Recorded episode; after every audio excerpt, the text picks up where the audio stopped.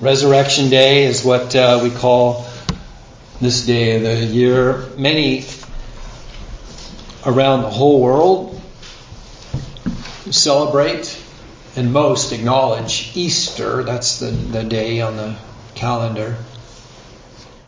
A day that corresponds to the Jewish Passover.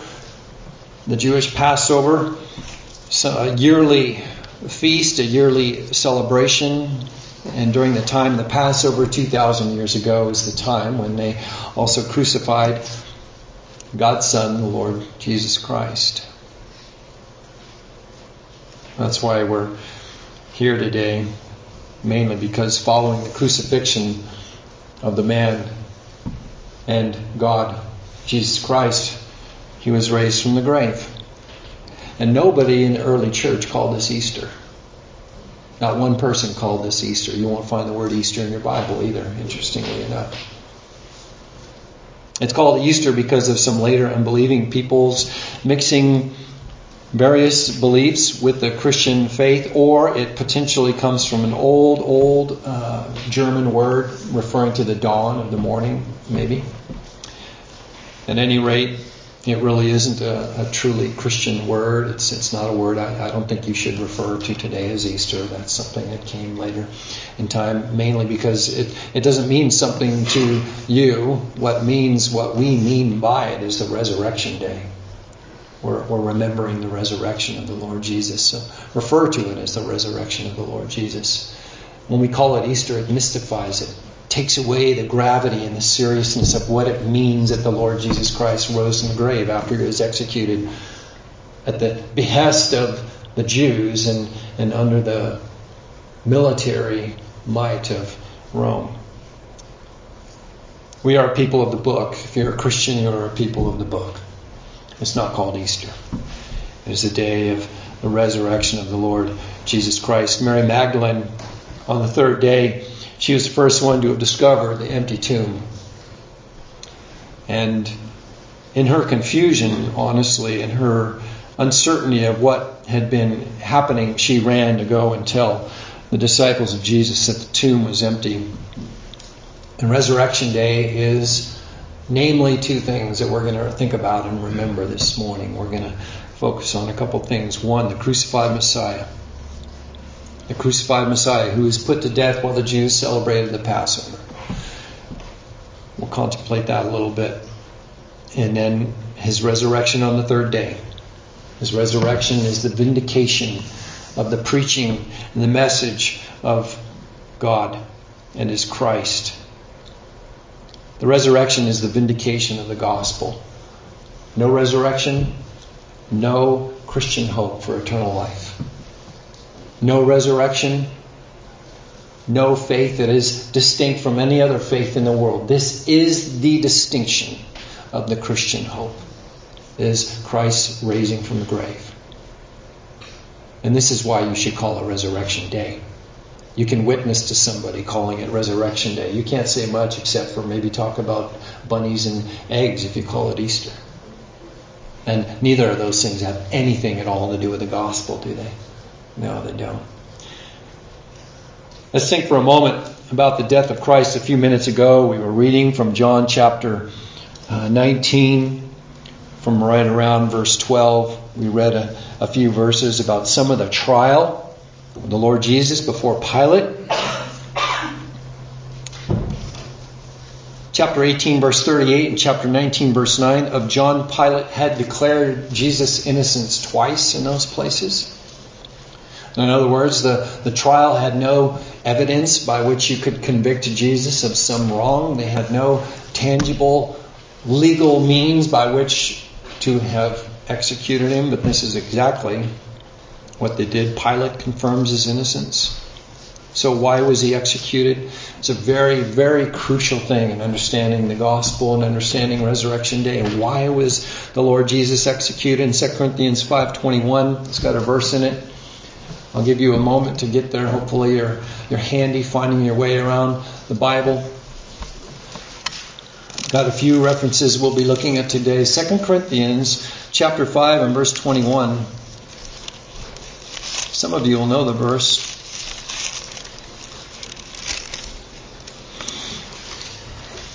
For he made him who knew no sin to be sin.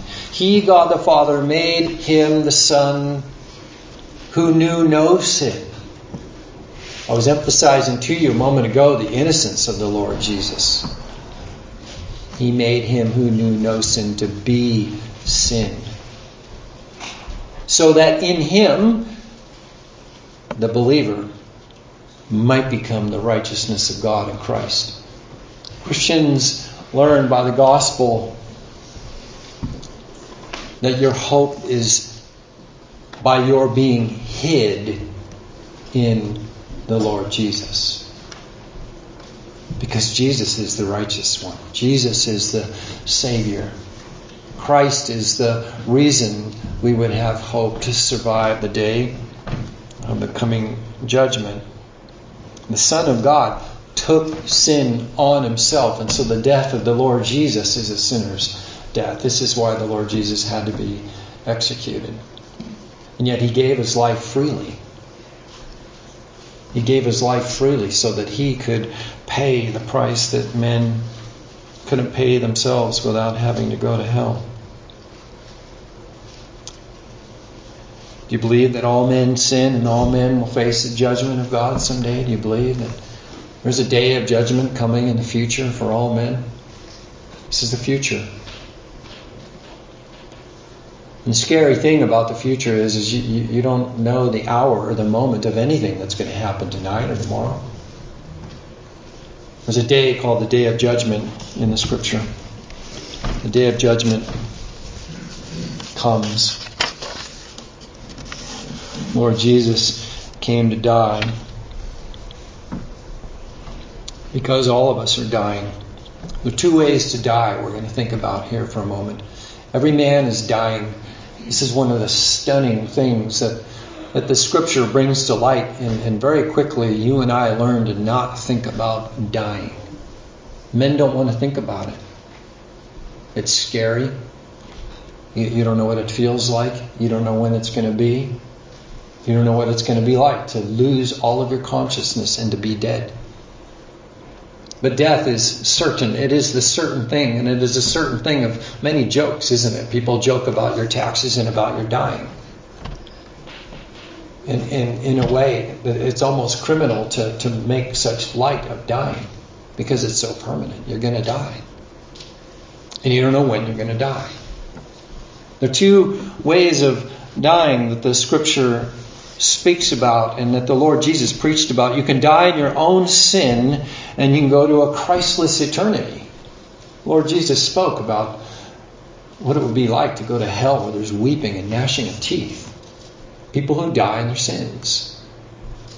That's one way of dying. Another way is to die to your sin. To die to your sin with Christ and live. You can die to your sin and put your faith and trust in Christ and, and you can live. The trial of Jesus was an unjust trial. And it magnifies the innocence of the Lord Jesus. The trial will help you even on a, on a cursory level, on a shallow level. You look at the trial and you realize the innocence of the Lord Jesus. The death of Christ is the real death that God requires for sinners. When, when you realize that at the crucifixion, the Lord Jesus is put to death, this is how men understand what God intends for sinners. So, some men want to think, they would rather think God won't really punish people with death for sin. That just seems too cruel, too harsh. Bring your mind and your thinking to the cross. What is the cross about except for God's intent to judge sin? This is what takes place on the cross. Don't say that God isn't going to punish sin. You've already seen it once on the cross. The, the cross in Rome is not in doubt or a question of history. It, you, you may deny it, but that doesn't deny the, the reality of the death of the Lord Jesus on the cross. The death of Christ on the cross is the real death God requires for sinners.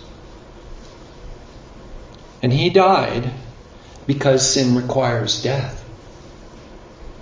He died because sin requires death. The book of Hebrews at 922 if you take notes and you want to look at some of these things or if you want to follow along with me but there's a there's a well-known verse here in Hebrews 9:22 that speaks about the shedding of blood and the remission of sin. Without the shedding of blood there is no remission.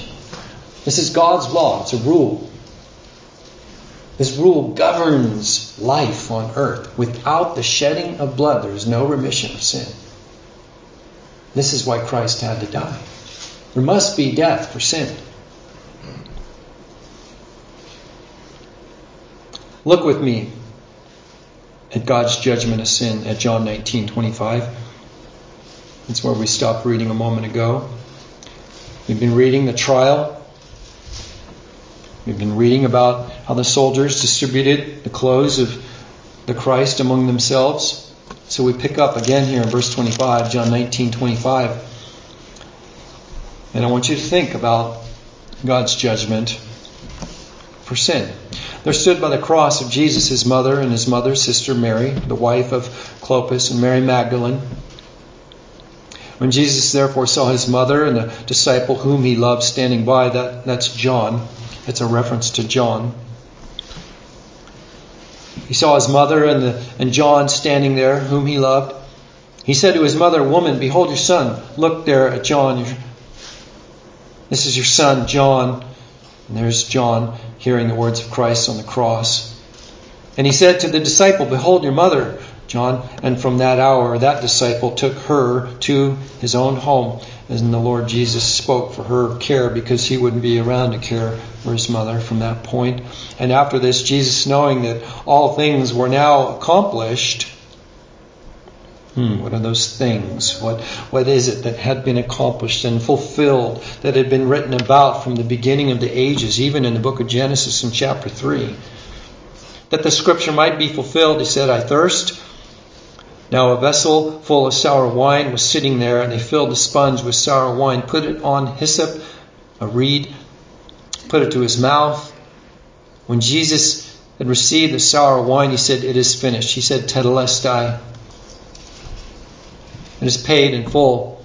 It is a reference to the debt of sin being paid for on the cross. The word is tetelestai. It's a, it's a word that a Greek businessman would write on a, on a receipt at the completion of a transaction, meaning paid in full. It's done. And bowing his head, he gave up his spirit. And the Christ, the Christ is the one who said paid in full. The Lord Jesus Christ said it was paid in full. This is the death of sinners. He dies on the cross just outside of Jerusalem. And he paid sin's death debt, but bearing other men's sin. The Lord Jesus doesn't die bearing his own sin. If you look at 1 Peter chapter 2 and verse 24 with me, the Lord Jesus very, very clearly in the report of the disciples helps you and I understand the reality of the sinlessness of Christ and the sinfulness of sinners and the reality of the importance of Christ's death for sinners. If you look at 1 Peter chapter 2 and verse 24, and it's speaking, it is it's Peter speaking about the Lord Jesus. 24 says, Who himself bore our sins in his own body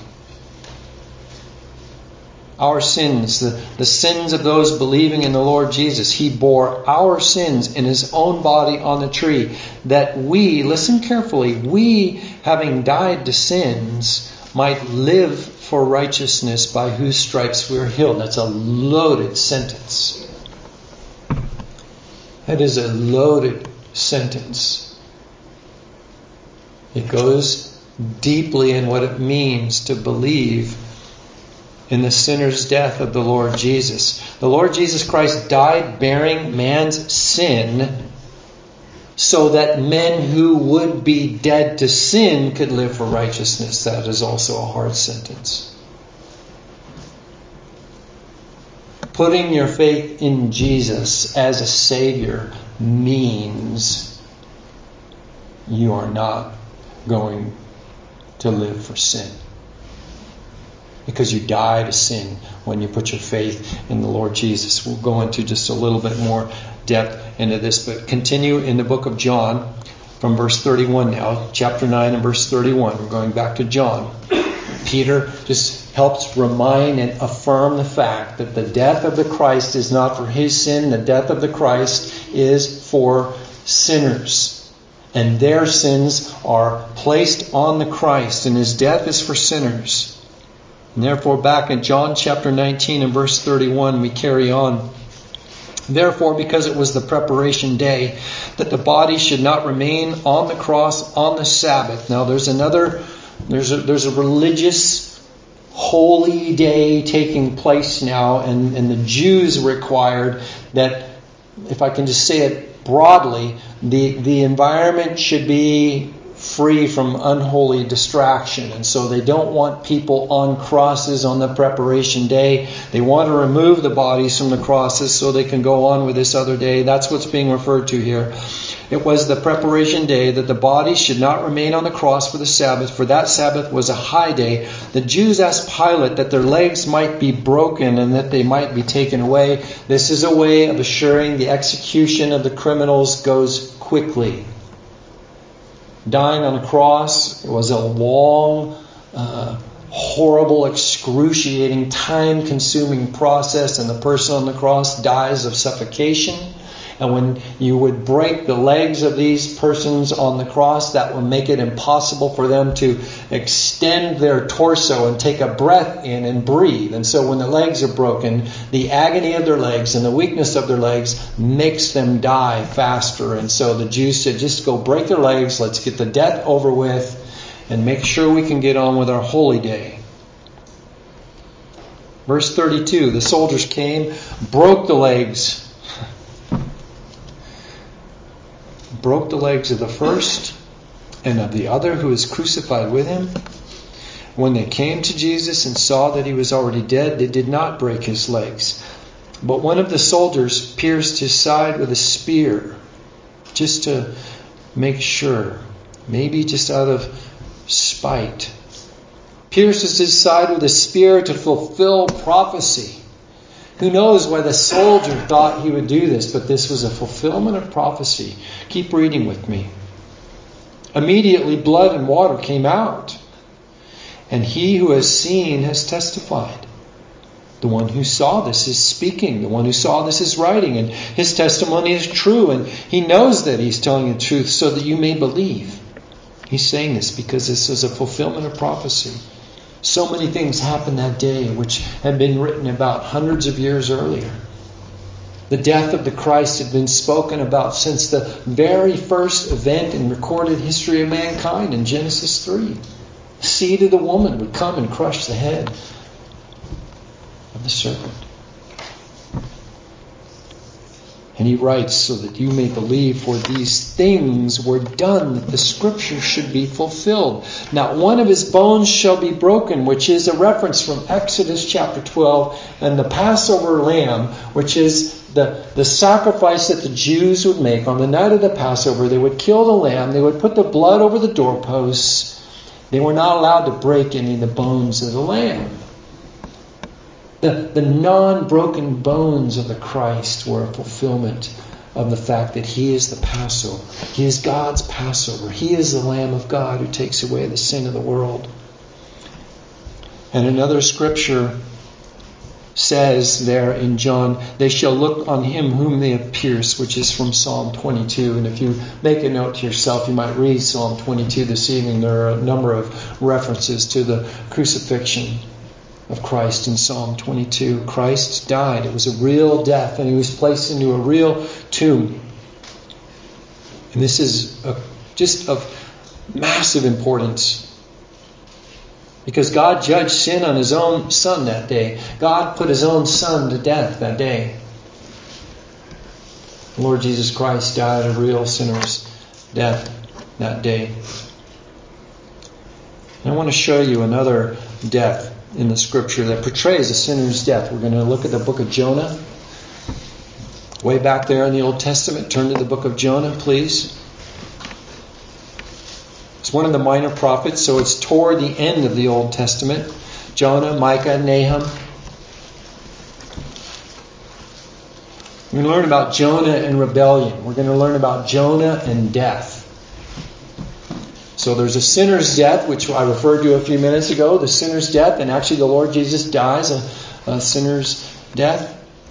In a sense, here we're going to look at Jonah's life and death as well. Jonah knew God, of course. We, we know that he is, in, in some senses, a, a religious man, and yet it's interesting because I believe what we find in the prophet or in the, in the book of Jonah he had never really died to himself and he had never really lived to God. He, he was a man who understood probably some of the, the, the the, the, primacy of God. That is, he, he would have said that God is God, right?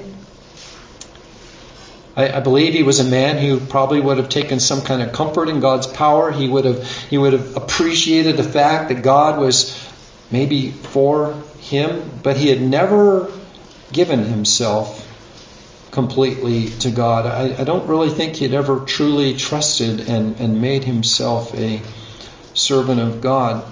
And so Jonah would die in his sin, and we're going to see this. It's very fascinating about Jonah. Jonah chapter 1, verse 2. He hears God speak to him, as the prophets were like to do. And he's God says to him, Arise, go to Nineveh, the great city, and cry out against it, for the wickedness has come up before me. And Jonah arose to flee to Tarshish from the presence of the Lord. Nineveh and, and Tarshish are utterly, completely different areas. He goes down to the seaside in Joppa and found a ship going to Tarshish. He paid the fare, went down into it to go with them to Tarshish from the presence of the Lord. So Jonah pictures a man who knows God's right to call men to do what he wants, and yet Jonah behaves like men do. Most men have a sense, maybe not every day, most men have a sense that God is the owner. He is the ruler. God is in charge. God is the sovereign. Men know this in their hearts. And yet, most men will do what Jonah does. When they get some sense of, of what it is that God wants of a man's life, men usually turn their hearts away from him. Men usually do not like what it is they hear from him. And if you don't believe me, read through one of the Gospels this afternoon or tomorrow and see how many times somebody hears instructions from the Lord Jesus and simply goes and does what he says. Read it yourself tonight and, and, and remember, realize that people don't actually want God to tell them to do anything. And this is what you find in the life of Jonah right here. What does Jonah do when God says, Go and preach to the people in Nineveh? He says, Give me the first boat going in the opposite direction.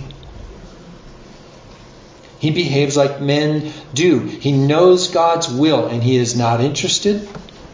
And so we, I believe, we should have to conclude Jonah is not saved here. He's not a believer here. How do you know? He does what he wants. He doesn't do what God wants.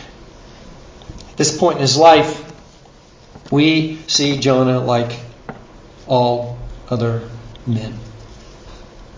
Jonah may claim to know God.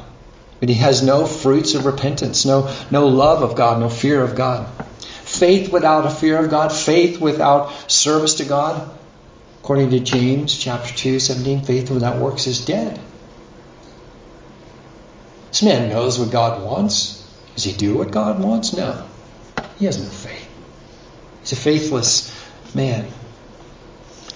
Knowing God's name or saying you know what his word is doesn't make you a disciple. It doesn't make you his friend. Saying you have a Bible, even reading your Bible, doesn't make you a Christian. It's a great picture of an unbelieving man. Jonah knows God's will, but he will not walk in it. He's a man who, according to the rule of faith, must die in his sin. Remember what gets quoted both in Romans the just shall live by faith is a quotation from the book of Habakkuk, chapter 2. The just shall live by faith. My righteous one will live by his faith, is what it says in Habakkuk. Actually, if you looked at Habakkuk 2 4, behold the proud, his soul is not upright in him. Behold the proud, his soul is not upright in him. But the just shall live by his faith. The just living by his faith is not like the proud. Jonah is proud. Jonah does not live by faith. Therefore, he's doomed to die. He's a rebel.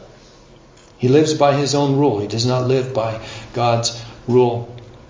We're going to see and think for a moment about Jonah's sleep and about Jonah's death. Rebellion always ends in death. Men who hear the call of God on their heart and on their lives will die a sinner's death. Sin and rebellion always ends in death. And it usually, it very often ends in the harm of others along the way. The, the one who chooses to walk in his own way is ignorant of the harm he is causing to others, and he doesn't care of the harm that he is causing to others. Men turning away from God rarely deny he exists. Men who decide to do their own thing, they don't say there's no such thing as God. They just decide to do what they want and ignore him. They find other ways of, of seeking contentment and satisfaction in their lives, and they choose their own paths and they make their own lives. And they forget about God and they drift. They drift slowly over time into perilous circumstances. This is what happens to men who turn their hearts and their backs away from God. And most men will only die in their sin. Very few men will die to themselves and live for God. Very few will choose to hear and believe God and repent of their sin and walk with the Lord. Look at Jonah chapter 1, verse 4. The Lord sent out a great wind on the sea, and there was a mighty tempest in the sea, so the ship was about to be broken up. The mariners were afraid, and every man cried out to his God. This is interesting because these guys were like real sailors. And the storm was so intense that, that they were afraid and they began to plea each one to his own God to help and save them. And they threw the cargo that was in the ship into the sea to lighten the load, but Jonah had gone down into the lowest parts of the ship and had lain down and he was fast asleep. Isn't it amazing? To, maybe the one guy on the ship who actually knows who God is in truth is asleep down in the lowest part of the ship. He would know who to turn to for hope. And yet he's actually oblivious and, and, and aloof toward God's power and God's ability to help. He's asleep. He's taking a nap. Unconcerned with the thing that God had called him to. Completely numb to God's calling on his life. And meanwhile, while he is taking a nap, Many on the boat are close to dying with Jonah because of his hard heart. Verse 6 The captain came to him and said to him, What do you mean, sleeper? Arise and call on your God. Perhaps your God will consider us so that we may not perish. Isn't it interesting? They know that he is some kind of a man of God. They, they know him as a self interested and lazy, sleeping man, not a man concerned with the fate of the lives of those on board. They know he, he has a God. Do you are, are you a person who knows the name of God, claims the name of God, and you sleep and you're unwilling and unable to help those who need it? Are, are you a person like Jonah?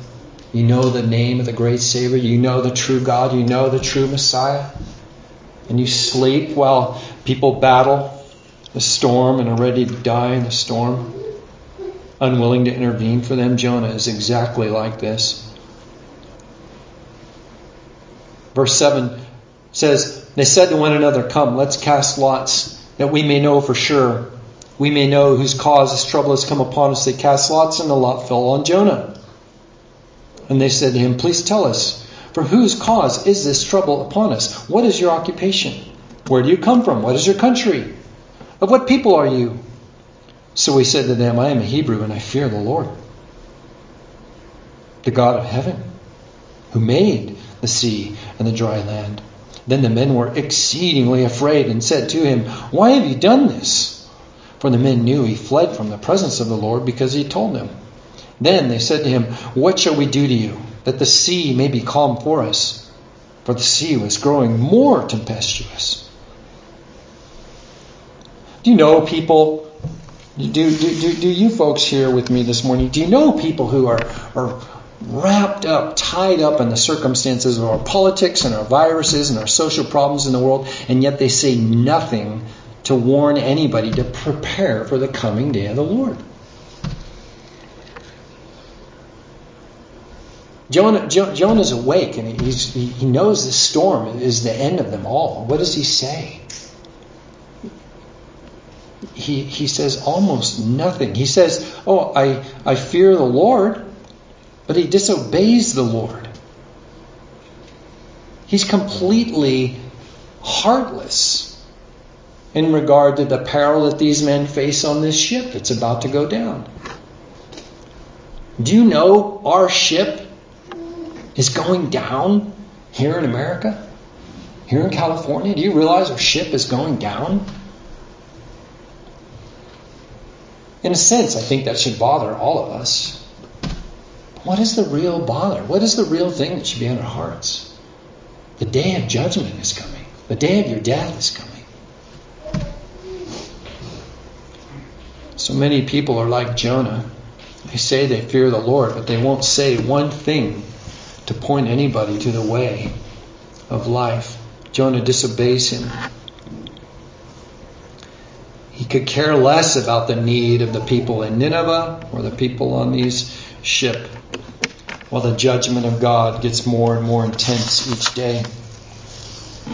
Every man will face the judgment of God, and the end, the end of this age comes. It just comes like like the ticking second hand on a clock. It just gets closer every second. The day comes. And the end comes. And you know what increasing affliction is for? Do you know what viruses are for? Do you know what wars in Ukraine are for? Do you know what autoimmune deficiency from vaccines is for? Do you know what it's for? It's meant to drive you to the Creator. It is meant to cause you to seek the Lord. With all this chaos and, and fearful things happening in our world, it's meant to cause people to fear death and wonder what is the point of life? What are we here for? If you fear the Lord, then you should teach others to fear the Lord in truth so that they don't perish. If you fear the Lord, you shouldn't be doing what Jonah's doing. You should be praying, saying, Lord, help me know how to witness to these people. Help me know what to say to them because the end is coming. I don't want to be like Jonah. Teach others to fear the Lord. Give yourself to discipleship in your church. Participate in the only organization God has created to train and, and make disciples. And be ready. Be ready with the word of truth. Be ready to point people to the way of life. Jonah chapter 1, verse 12. Listen to what happens in Jonah's mind and in his heart at this point. He said to them, Pick me up and throw me into the sea, and then the sea will become calm for you, for I know that the great tempest is because of me. There's a change in his heart here. He's realizing the weight of what's happening to him at this moment, and he realizes that his sin is going to cost these people on the ship their lives. And he knew he had to face God, he had to deal with whatever it was that his unbelief wasn't willing to deal with. And so his first step seems to be to pity these people on the ship. He says, Throw me overboard and you will live. I think it's so interesting that he doesn't launch himself off of the edge of the boat here. I, I don't know if he was afraid to or it was too high. Who knows? But he wants them to do it to him.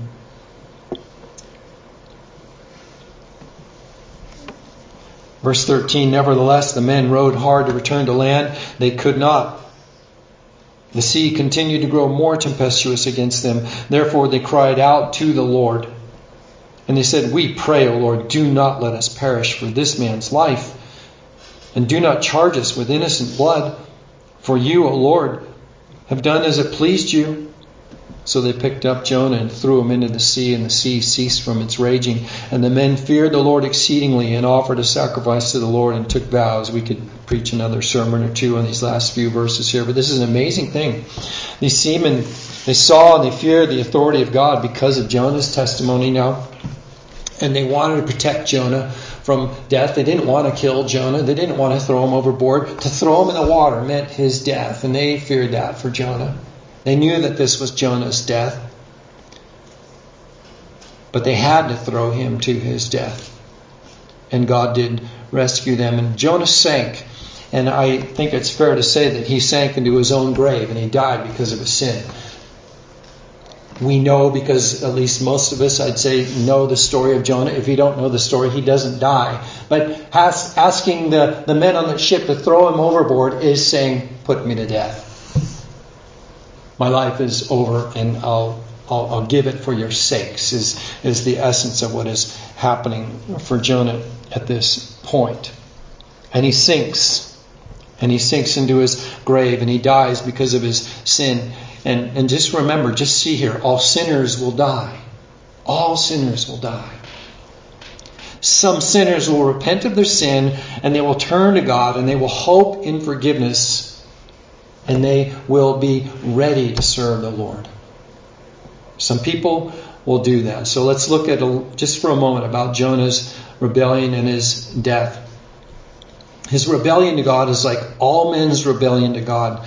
And when he's thrown into sea and he is dying, it's just crystal clear the wage of sin is death. Romans chapter 6. Or Hebrews 9:27. It's appointed for men once to die and after this the judgment.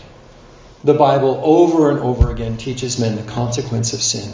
And here is Jonah dying in his sin. It is the unavoidable, inescapable reality of life. You will die. Because this is a law. It's a law governing all of mankind. The death of sinners is an entry into the realm of eternal suffering the Lord Jesus talked about weeping and gnashing of teeth for those who would go away into the rest of eternity without forgiveness and without Christ. They will die in their sins. But there is another kind of death, and this is the death actually that Jonah dies. There is another death. It is to die to yourself, it is to repent of your sin, and it is to live to God. It is to serve the Lord with a hope of forgiveness and eternal life. And Jonah pictures this kind of life. Jonah is one of the great men because he repents of his rebellion. Look at verse 17 now. Jonah 1:17. The Lord prepared a great fish to swallow Jonah, which was a large fish. He was truly, indeed, swallowed by this large fish, and he was in the belly of the fish for three days and three nights. Jonah prayed to the Lord his God from the fish's belly. He said, I cried out to the Lord because of my affliction, and he answered me. Out of the belly of Sheol I cried, and you heard my voice. Out of the belly of Sheol means out of the belly of the place of the dead. Jonah sees himself, he knows himself as a dead man. Very few men have the chance to pray when they're dead. But There's really no hope for life here, but he's praying when there is no hope of life. And he says, You, God, heard my voice. Verse 3 For you cast me into the deep. You cast me into the deep, not the men on the ship into the heart of the seas, and the floods surrounded me. All of your billows and your waves passed over me. Now listen carefully at what the prayer of a repentant dying man sounds like. What does a man who is dying, what does a repentant man pray like? Verse 4 Then I said, I have been cast out of your sight. Yet I will look again toward your holy temple. Here is a man who has faith in the next life. His repentant hope is to see God's dwelling place. He says, I will look again toward your holy temple. He believes in the hope of life. Verse 5 The water surrounded me, even in my soul. The deep closed around me. Weeds were wrapped around my head. I went down to the moorings of the mountains. The earth with its bars closed behind me forever. Yet you have brought me up. You have brought up my life from the pit, O Lord. He has a present hope. Men who are dying in their sins have a present hope. They have a present hope of life and rescue from God Himself. He says, When my soul fainted within me, I remembered the Lord, and my prayer went up to you into your holy temple. God hears his prayer. He believes God hears his prayer. Those who regard worthless idols forsake their own mercy. Now, idols are the objects of your help, the things you believe are your help. It's money, it's medicine, it's riches, it's whatever things give you pleasure and give you help and hope. These are the idols. And he says, Those who regard idols forsake their mercy. God is the only hope for true mercy. God is the only hope for true life. Don't love idols. He says, Those who regard these idols forsake their mercy. But I, he says, and you and I can pray this with him, I will sacrifice to you with the voice of thanksgiving. His offering will be his thanks. His offering will be his praise. I will pay what I have vowed. Salvation is of the Lord. So the Lord spoke to the fish, and it vomited Jonah into the dry land. How does Jonah hope for life after death? And how can he hope for God's forgiveness? How does he know to hope in this? How does he know to think like this? This is the point of the resurrection. This is the point of the resurrection for you and I on this side of the cross this is what we know is the hope of a person who has put their trust in Christ. His hope of life after death is in the resurrection. The man who will repent, the man who will submit to God, can hope in the life of God. They can hope in eternal life because God Himself is the one who dies in the sinning man's place on the cross. You remember Job said, I know my Redeemer lives. These Old Testament men knew and believed that their Redeemer lives. Believing men know that God would pay sin's penalty. Believing men know that God would forgive them of their sins and that they would live forever.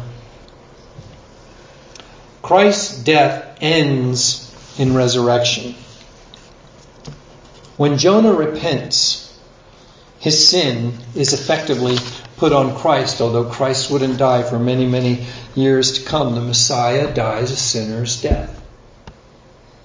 The Messiah dies a sinner's death, so the sins of Jonah are placed on Christ at that point in time, and the sinner can live unto God. When the sinner's sins die with Christ on the cross, the sinner becomes the property of God and the sinner becomes the servant of God as he has put his faith in God the Savior.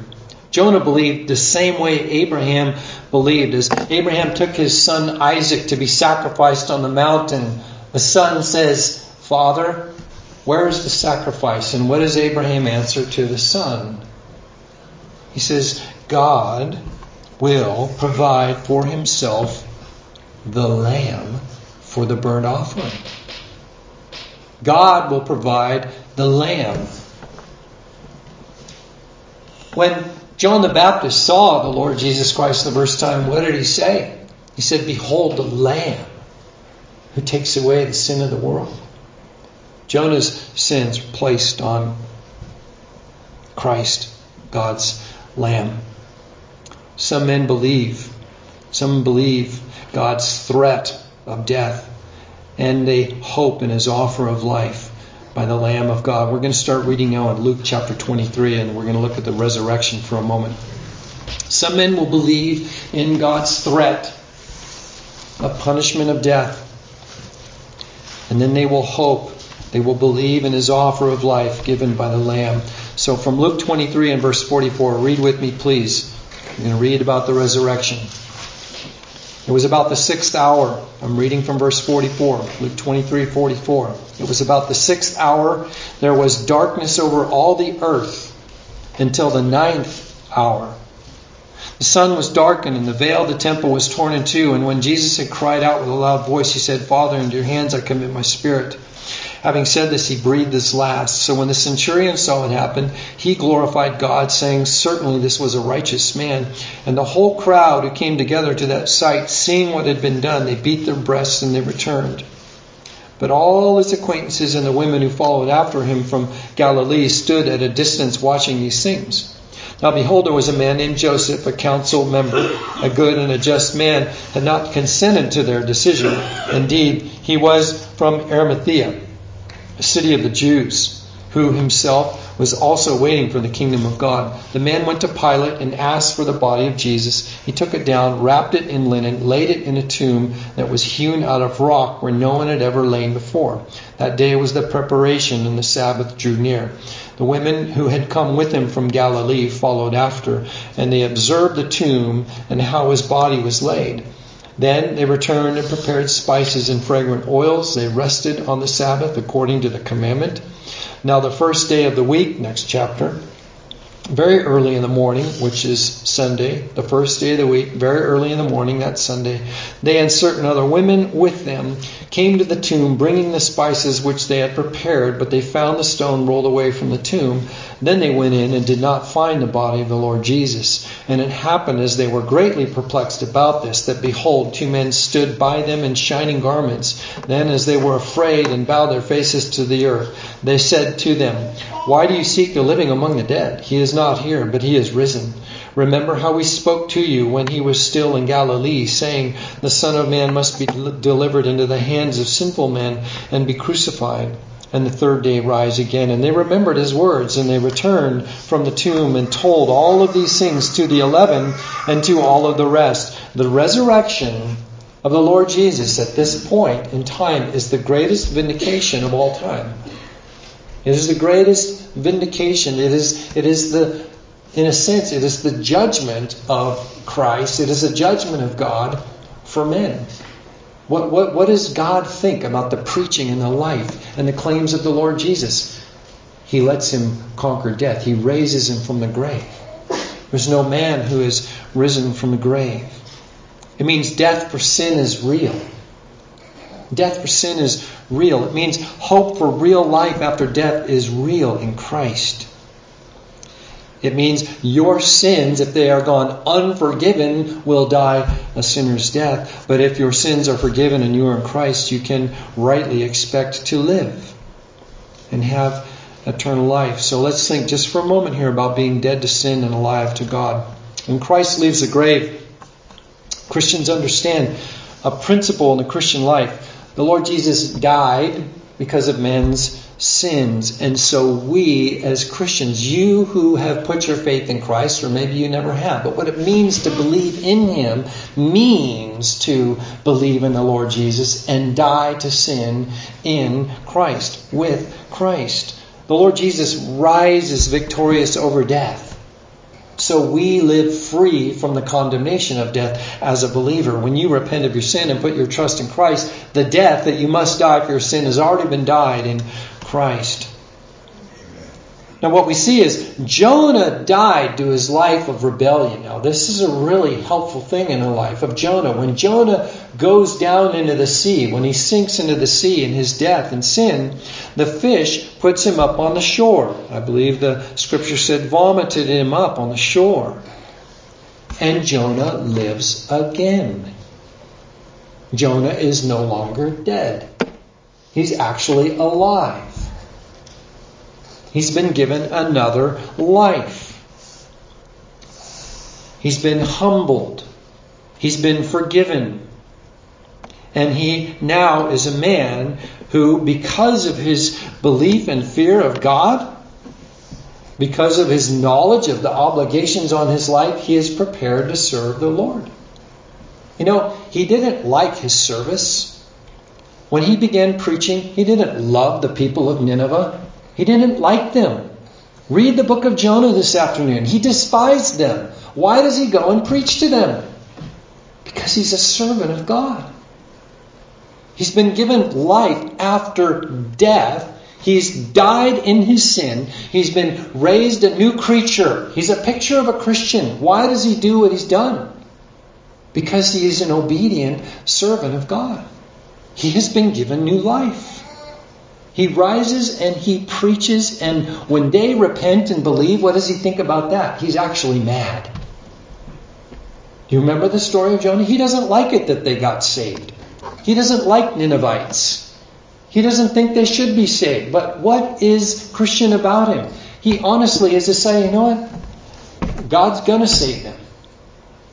I'm, uh, I just have to obey the Lord. I, am the Lord's servant. I have been given new life for a reason. The Christian life is not yours.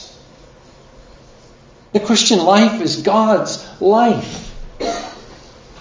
And so what does Jonah do? He's given new life.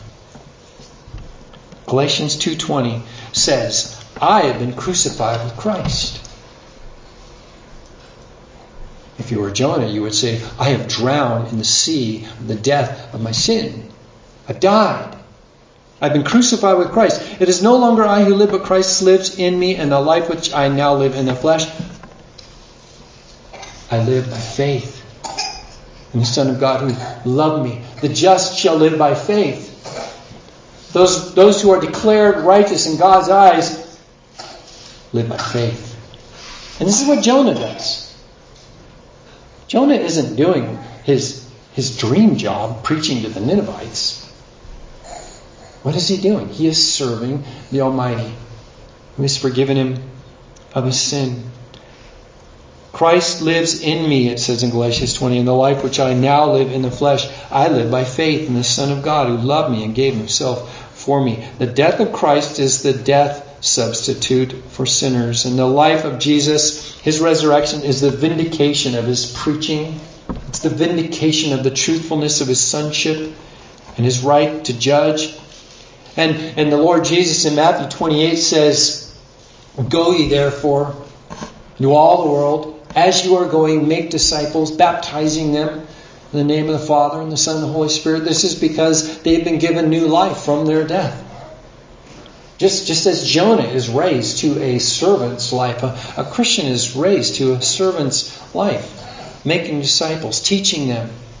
Lord Jesus finally in, in Ephesians 4 says he has given gifts to the church. Now, Matthew 28, where we're told to go make disciples, if, if you don't know how to make disciples, you, you must learn to make disciples.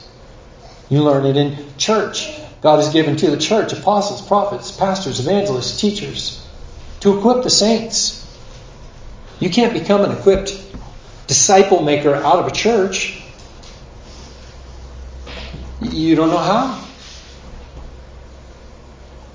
So, if God has raised you from the waters of your death, if God has given you life from the grave, and you come out of the grave a new creature, born again, you have a job. You have a job. You yourself, you are committed as, as disciples in God's church. You, you, you must be in God's church. You must know what, what it is He's called you to. He hasn't called you to just do your own thing. Jonah chapter 3 speaks about the, the new life of a Christian speaks about a person who believes in the, in the life to come. The word of the Lord came to Jonah the second time. He tells him the second time in chapter 3, verse 1 Arise and go to Nineveh, the great city, and preach the message. What does he say now? What, is, what does Jonah think of this now? What does a man think who has been given life after his death? What do you think? When you think about your condemnation and your sin and the hell you deserve, and you're given new life in Christ, what do you think? What do you do when the Lord Jesus Christ says, Go and make disciples in the nations? What do you think when He says, I have given you apostles, prophets, evangelists, pastors, and teachers? Be equipped. Make disciples. What do you think when He says that? If you think, man, I don't have time. Well, then you're like Jonah pre death. You're like Jonah running off to Nineveh or off to Tarshish. You're asleep down in the hull of your ship. It's not what he's called people to. It's not what the Christian life is. Arise, go to Nineveh, the great city, and preach to it the message I will tell you. So Jonah arose and he went to Nineveh according to the word of the Lord. Why did he just he he, he just did it? He just obeyed. Why? Because he's not his. The redeemed have been purchased with precious blood of Christ. They've been made heirs. They've been given the rights of sons. If you've put your trust in Christ, you are sons and daughters of God, and you are not your own. You've been redeemed at a great, great cost. And you are servants of the living God, saved by the grace of God. Jonah goes to preach, and Nineveh is an exceeding great city, a three day journey in extent. And he began entering the city on the first day, and he cried out, Forty days, and Nineveh will be overthrown. So the people of Nineveh believed God, proclaimed a fast, and put sackcloth from the greatest to the least of them. Did Jonah believe? Is Jonah a believer? Absolutely. He put his hope and his, his, his trust and his belief in God, who has the right to call men to do what he wants to call them to. And he became a servant of the Lord. Jonah became a servant of the Lord. Jonah's a picture of a man who's been given a new birth. He's a picture of a man who was dead in his sins and given new life. The reason this message has any weight for you and I is because of the resurrection of the Lord Jesus. The preaching of the gospel and the promise of death for rebellious sinners and the offer of life for those who would trust in Christ is all verified in the resurrection of Christ. There is no historian, there is no witnesses that have ever brought to bear any evidence to deny the resurrection. I believe it's in 1 Corinthians chapter 15 that speak of beyond 500 witnesses of the resurrected Christ. You know what that means? It means this is the gospel message of truth. This, this isn't my opinion or my theory. This is the gospel. This is the reality governing the world, governing your life. And you get the joy of being at peace with the Savior.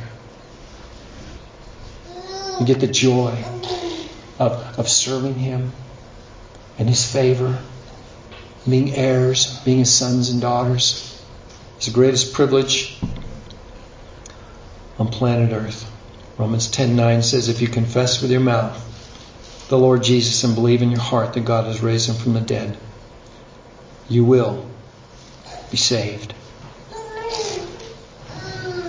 I hope that you are one who really does believe that the death of Christ is a sinner's death and his resurrection is for servants, that we might have hope, to leave our hope in him and to walk with him.